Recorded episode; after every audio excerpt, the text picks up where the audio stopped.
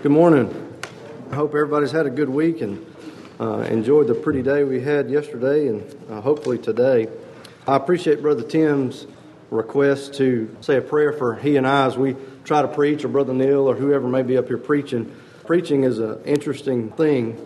Sometimes you feel like the Lord really blesses you when you preach, and you know the goal, I guess, of a preacher one is most first and foremost is to glorify God and to preach His Word, but you hope that, as the Bible says, that you can preach in power and demonstration of the Spirit so that you can, through the, the message that the Lord gives you, have some sort of influence over the sheep that are hearing it. You know, maybe to encourage them, maybe to uh, help, maybe change the way they look at some things, or uh, there's a lot of different reasons to preach. But sometimes a preacher may stand up here and he just does not feel great liberty and almost like you are having to force the words out. And there are other times that you feel like the Lord is just guiding your thoughts. And so, why sometimes we feel like uh, we have good liberty and why we sometimes we don't, I don't exactly know how all that works. I think there are different reasons for it.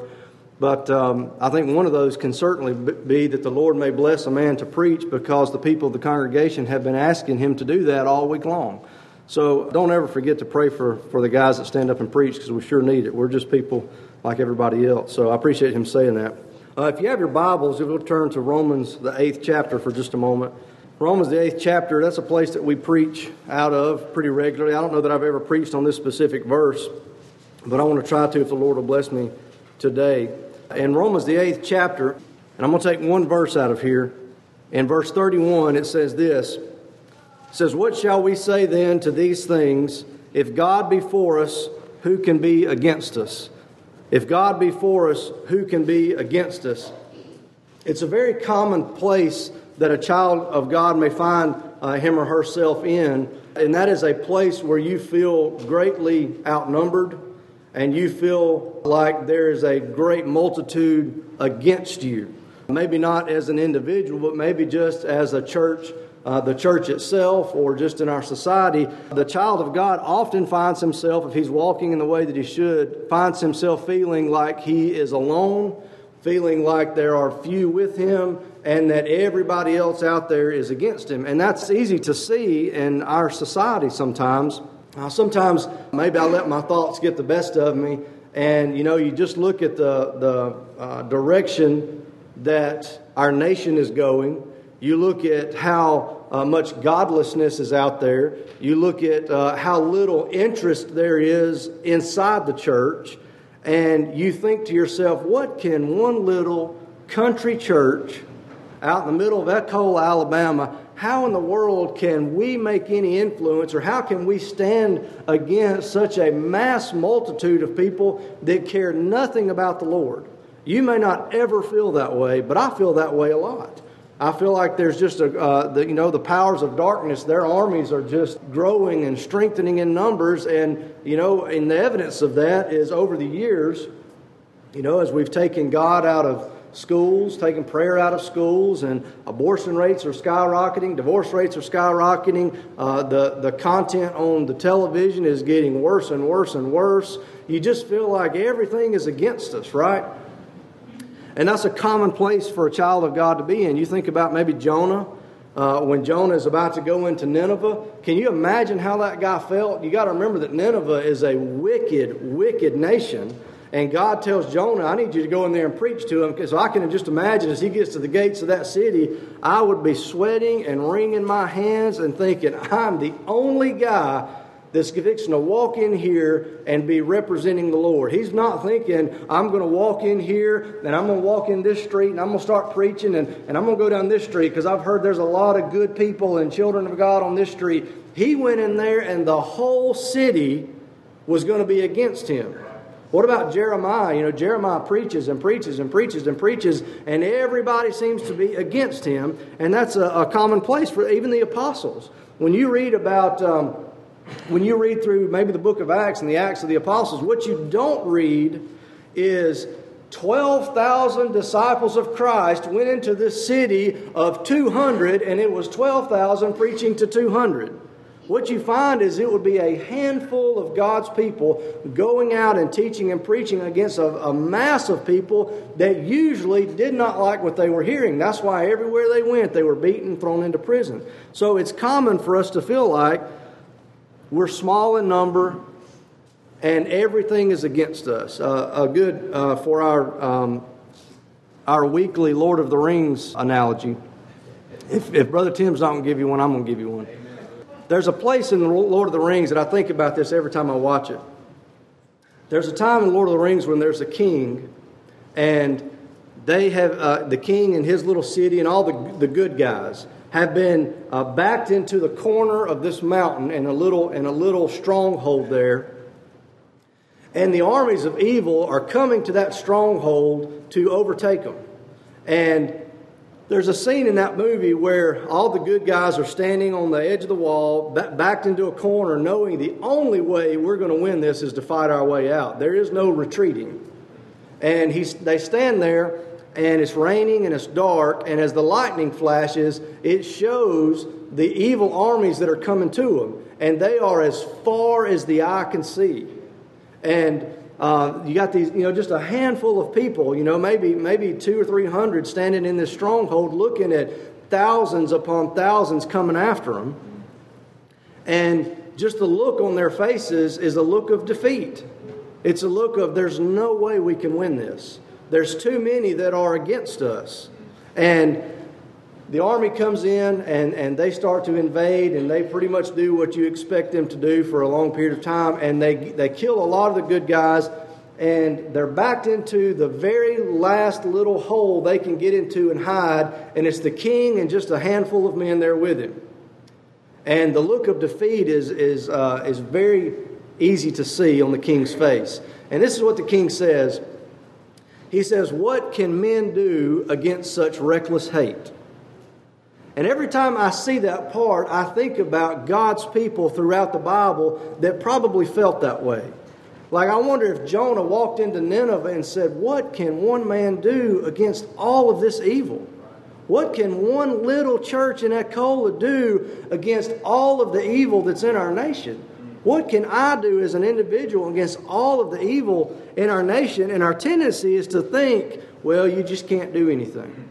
You know, if you remember last time, that Brother Tim preached last week, I believe it was. One of the verses he used was out of Isaiah, the 42nd chapter, talking to Jesus. He says, A, a smoking flax he shall not quench. Now, smoking flax, as Brother Tim mentioned to you, just imagine a little smoldering candle wick. Maybe that's been, you know, have you ever blown a candle out? And the fire's gone out. But if you'll, if you'll, uh, soon as it, and it starts smoking, right? As soon as you blow a candle out, it starts smoking. Still probably hot to the touch. Still could probably be ignited again if you just blew a little gentle air on it. But that's a smoking flax, just a nothing. No impact, no heat coming off of it. It's, and sometimes we feel like that. We feel like I'm just a little tiny smoking flax in a world that is a flood. You know, in the book of Revelations, I'll flip over there to you, uh, flip over there for you in just a sec, uh, so you don't have to. Book of Revelations, in, in chapter 15, I believe it is. I'm sorry, chapter 12. In chapter 12, you see a picture of, you know, we think about the flood in the Bible, right? You think, oh, Noah and the ark and the flood and all that stuff. There's another flood that's talked about in the Bible, but it's a flood that comes from Satan. Right. And it says this, and when the dragon saw that he was cast into the earth, sounds a lot like the devil, right? He persecuted the woman, which is the church of God, which brought forth the man child, which is Jesus. And to the woman were given two wings of a great eagle that she might fly into the wilderness into her place. That's a beauty, that'd be another sermon for another day, but the Lord protects his church.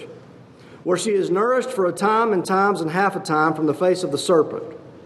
All right, so you notice this. Here you've got the church of God delivered away from this dragon um, by, the, by the mercies of God.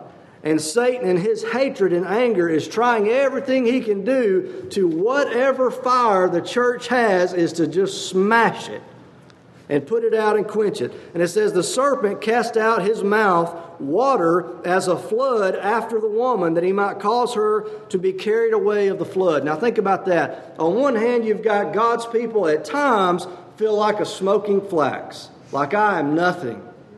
And on the other side, you've got Satan that is ready to drown and quench whatever flax is out there. But then you've got the God of heaven saying, You're not going to quench the smoking flax. Now, sometimes we feel like smoking flax. Sometimes we feel like the king backed into that corner and we feel hopeless and say, What can men do against such evil that is out there? And if you don't think there's evil out there, trust me, there, there, there is. There are people that if the law passed today that you could kill everybody that professed Christ, they couldn't get to you fast enough. There's evil out there.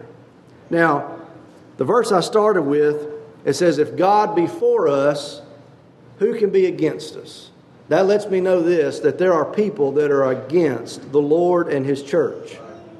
And they are led by Satan who is ready to open his mouth and send a flood to, to, to quench us all. So I want to look at just a few people in the Bible here very quickly, just to show you and to encourage you that if the Lord is for us, then nobody can be against us. And I'm going to go through these very quickly. In uh, um, the first, uh, First Kings, the 18th chapter, one of my favorite accounts of the Bible. You ever wonder, like, why did the Lord give us all these accounts in the Bible, these, these stories in the Old Testament? Why did He give us those? I mean, uh, I, I absolutely believe every single one of them happened as the Bible tells us they did. It's because we can relate to them to some degree or another. And I don't have time to go through all of these in great detail, but if you remember in 1 Kings, the 18th chapter, you've got uh, the wicked king Ahab, all of his prophets, false prophets, evil prophets, and, and all the things that he's doing, he is part of the flood. He's part of the flood that is trying to quench whatever smoking flax may be out there. And then you've got old Elijah over here. Pretty much in the eyes of society, he is a nobody.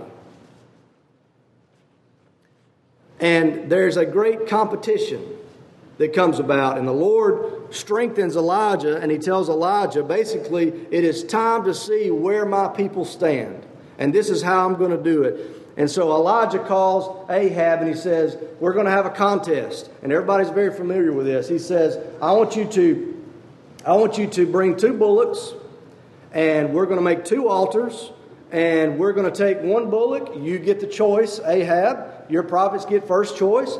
You take the bullock, you slay it, you lay it on the altar, and you're going to call on Baal to come ignite that fire. And I'll let you go first. And they do that. They cut the bullock up, they lay it, and they begin, uh, if I remember right, from early that morning to late in the afternoon. They weep and wail and roll around and cry. Their sincerity is unparalleled, but sincerity doesn't always mean anything, right? They cut themselves, crying out, and you know, I love it when what I call Old Testament trash talk, where Elijah begins to mock them. Maybe Baal's asleep. Maybe he's pursuing somebody. Maybe he's going over here or over there. And all day long, they just Elijah just stands there. Can you imagine? I would have got tired of waiting. I would have got tired of being like, all right, it's, it's, it's 10 o'clock in the morning, no fire. 11 o'clock, I'm getting hungry, no fire. All day. And then finally, Elijah takes his and he repairs the altar of the Lord. He lays the bullock upon the altar. And just to prove Romans 8:31, just to validate that if God is for you, nothing can be against you. Nothing can prevail against you. He takes water and he pours it on top of the altar. I think it was 12 different barrels. He poured it so much so that they dug a little trench around it and the trench filled up with water. What is against fire? Water. It is the, it is the arch enemy of fire, and so he's, he's doing this to prove the point that I'm putting everything on this altar that will be against what I'm trying to do. And then he prays and he calls on the Lord. Now, picture you standing there. I've tried to imagine what this would be like in my mind. Imagine standing there, the altar's wet, the bleeding, scab over prophets of Baal are worn out, standing over here, probably huffing and puffing. Some of the people are probably standing there thinking, you know what, another eight hours of this. And Elijah's standing over here. Now, Elijah's a strong prophet of God and a greater man than I'll ever be because I can tell you how I would have been. I'd have been wringing my hands. My faith would have been weak, like, Lord, don't leave me out here looking like a dummy. But Elijah prays. And can you imagine Elijah, Elijah being there praying? Maybe it's, it's total silence over everybody that's there. It gets very quiet. And Elijah begins to pray, and all eyes are on that altar. And all of a sudden, maybe you hear like a crackling up in the sky. I don't know how it happened. A crackling up in the sky, maybe like thunder, maybe like lightning, I don't know, maybe like a firecracker. And all of a sudden, fire comes down and lights that wet, soaking, dripping altar. Don't you think Elijah would have been able to say, if God is for us, who can be against us? Elijah stood there with 850 prophets that were against him. Water was against him. The king was against him. The king's wife was really against him. But yet God was on his side, and Elijah came out of there glorifying God and seeing God do a mighty work. What about um, Gideon? You can read about Gideon in Judges, the sixth chapter. Gideon goes to war. Gideon is not a, soldier. Gideon is not a, a, you know a great military man. Gideon's just a regular old guy. And God says, Gideon, and this is the short version Gideon, you're going to take 300 men and you're going to go fight an army of the Midianites and the Amalekites, and they, as the Bible says, they are like the sands of the seashore, and they are without number. That means there were so many of them you couldn't even count them. 300 men. Gideon has no military training, he's just a nobody. And they go in there. The Lord tells them what he wants them to do. He doesn't say set up snipers and let's do this and come around and get on their flank and all this military stuff. He says, I want you to go 300 here, 300, I mean 100 here, 100 here, and 100 there. You're not going to have weapons. You're going to have a lamp, and you're going to have a, a, a pitcher to cover that lamp with, and we're going to surround them. 300 men against a number that can't be numbered. And when I blow the trumpet, we're going to take that pitcher off, smash it to the ground, say, The sword of the Lord and the sword of Gideon, and hold your lamp up. And when they did that, I wondered what that sounded like. With those voices shouting and with the pitchers breaking and with the breath of God blowing across that wicked army, I don't know what it was, but they got up and left. And they never even had to draw a sword right then. See, if God is for us, 300 against a number that no man can number is not a big deal, right? Amen. But sometimes we feel like Gideon. Sometimes we feel like Elijah. I'm sure we feel like Jonah. I'm sure we feel like Jeremiah. A lot of these guys at times felt so alone and that everybody was against them, they asked the Lord to kill them. You know, Elijah, he had a excuse me, he had a good moment. He had a good moment there with the prophets of Baal and all the fire, but very shortly after that, do you know he's pouting to God? Hiding, saying, Oh, I'm the only one left. So what, Elijah? If you're the only one left, did you see what the Lord just did? Do you not think the Lord can deliver you and strengthen you? Let me give you one more here. I want you to think about Jesus for just a moment. Jesus was God manifest in the flesh, right? The Bible says that he's not a high priest that can't be touched with the feeling of our infirmities. Uh, you know, the Lord was not capable of sin. But the Lord felt emotion like we feel it.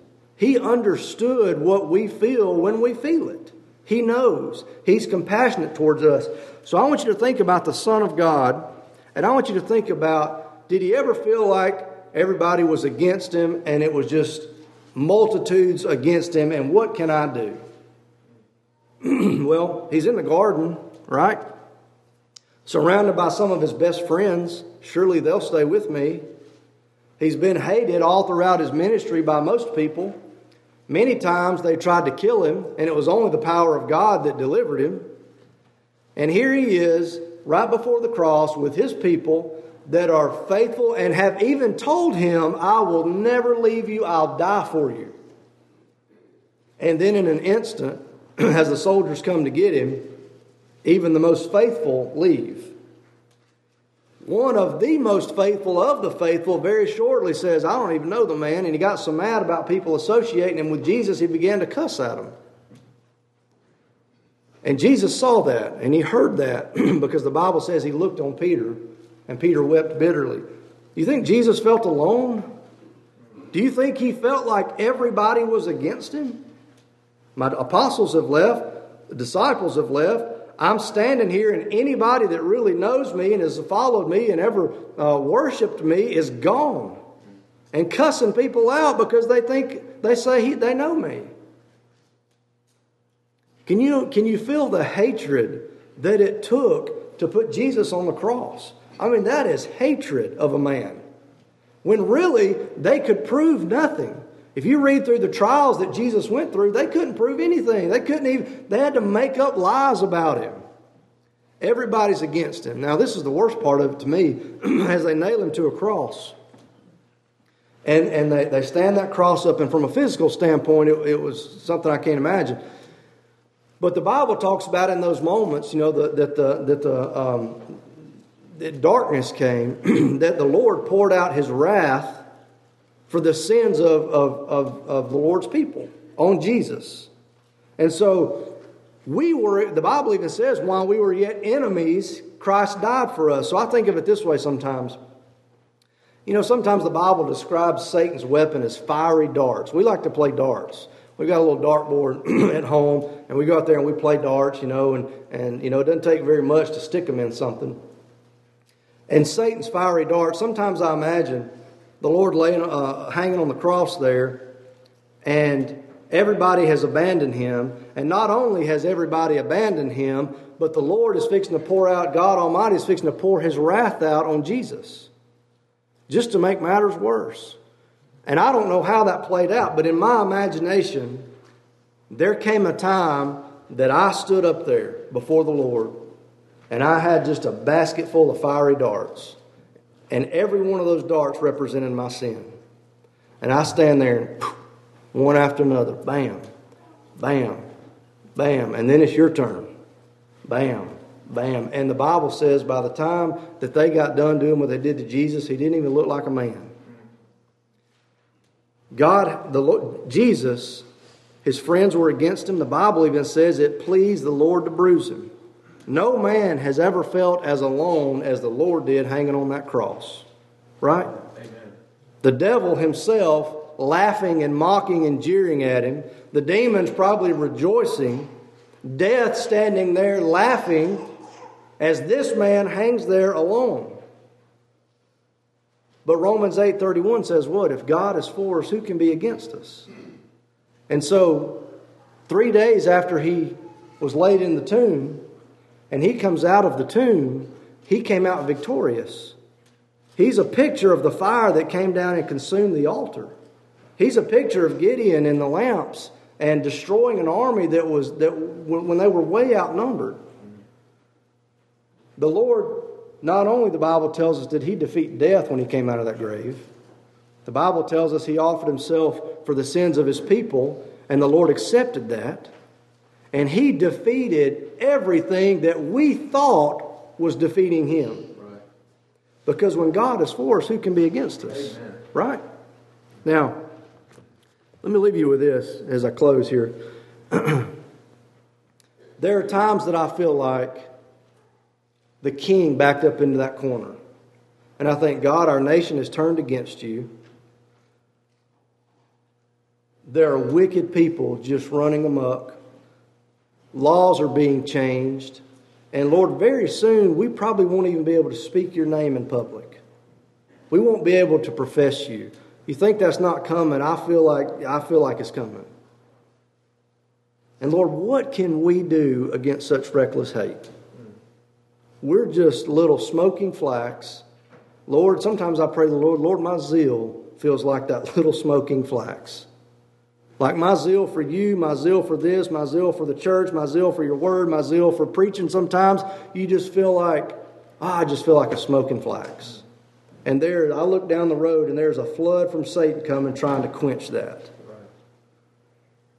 One of the things that Paul says that's very encouraging to me says, For when I'm weak, then I'm strong.